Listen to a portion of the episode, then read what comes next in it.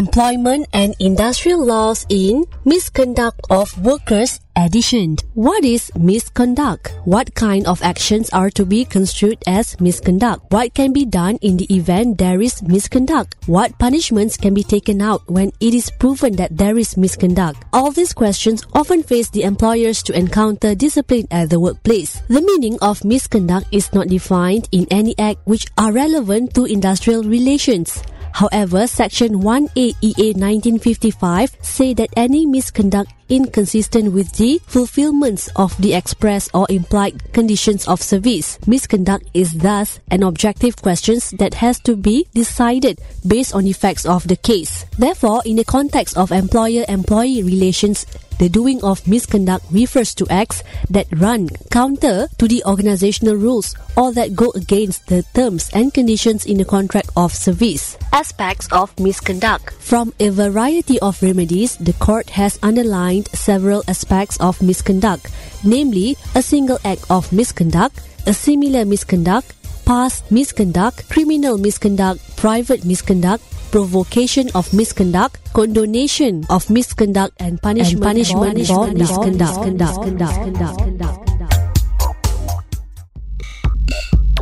Types of misconduct. Do you know that the law recognizes that the employer can make regulations as regards the behavior of workers and this can be expressed or implied, but often it is in writing. For example, it is an implied condition that workers adhere to the instructions of employers and be sincere to them. If conflict of interest is not expressly stated and later the employee has a business that competes with the employer's business, then in this context, he has breached the terms to act sincerely towards the employer and therefore he is construed to be guilty of misconduct. In fact, there are several awards have been made by the court as regards the types of misconduct. For example, coming late or being absent from work, not adhering to the rules and not respecting the employer, negligent in performing the task, riotous behavior, gambling and drunkenness, and stealing and insincerity. Apart from this, the act of taking part in illegal strikes, not complying with the dress code, smoking in prohibited areas,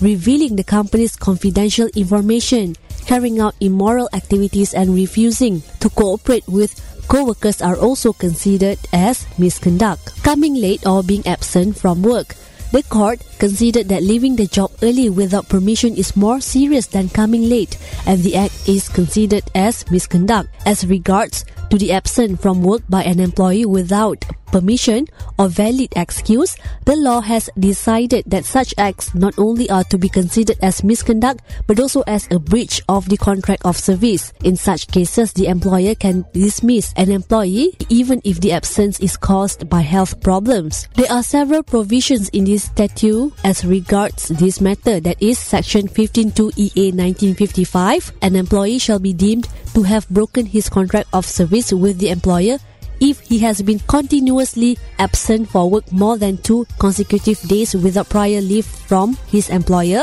unless he has a reasonable excuse for such absence and has informed or attempted to inform his employer of such excuse prior to or at the earliest opportunity during such absence. And Section 60F2 EA 1955, an employee who is absent on sick leave, which is not certified by a registered medical practitioner or dental surgeon, which is certified by registered medical practitioner or dental surgeon but fail to inform the employer of such leave in 48 hours after receiving such leave and shall be deemed as being absent without the permission of the employer and without just cause or reason of the said date.